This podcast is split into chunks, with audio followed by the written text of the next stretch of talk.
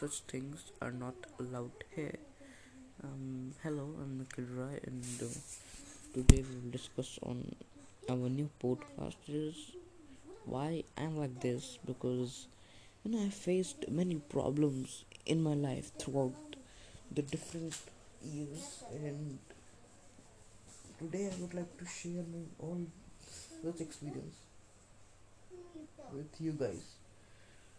Okay, so let's talk about it. So okay, let's continue our talk. I was talking about why I'm why I'm like this because um, I faced many problems in past in my life, and so let's start. Uh, basically, it's all start with. Okay, I think it was just an introduction. Uh, we'll start this podcast from um, tomorrow. So we'll meet tomorrow. Also.